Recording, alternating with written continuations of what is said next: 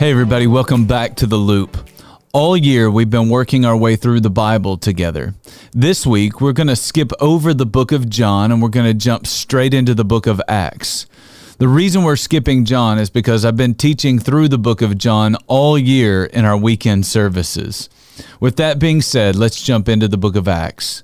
I love this book because it reminds us that we all need a purpose to live for.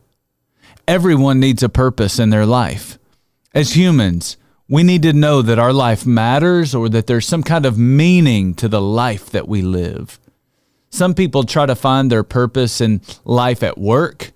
Some people try to find purpose in life in the causes that they fight for. Some people try to find purpose in the relationships that they have. As followers of Jesus, our purpose in life is a God given purpose. Our purpose is to bring as many people as possible into a relationship with Jesus. Acts chapter 1, verse 8, Jesus told his followers, You will receive power when the Holy Spirit comes on you, and you will be my witnesses in Jerusalem and in all Judea and Samaria and to the ends of the earth.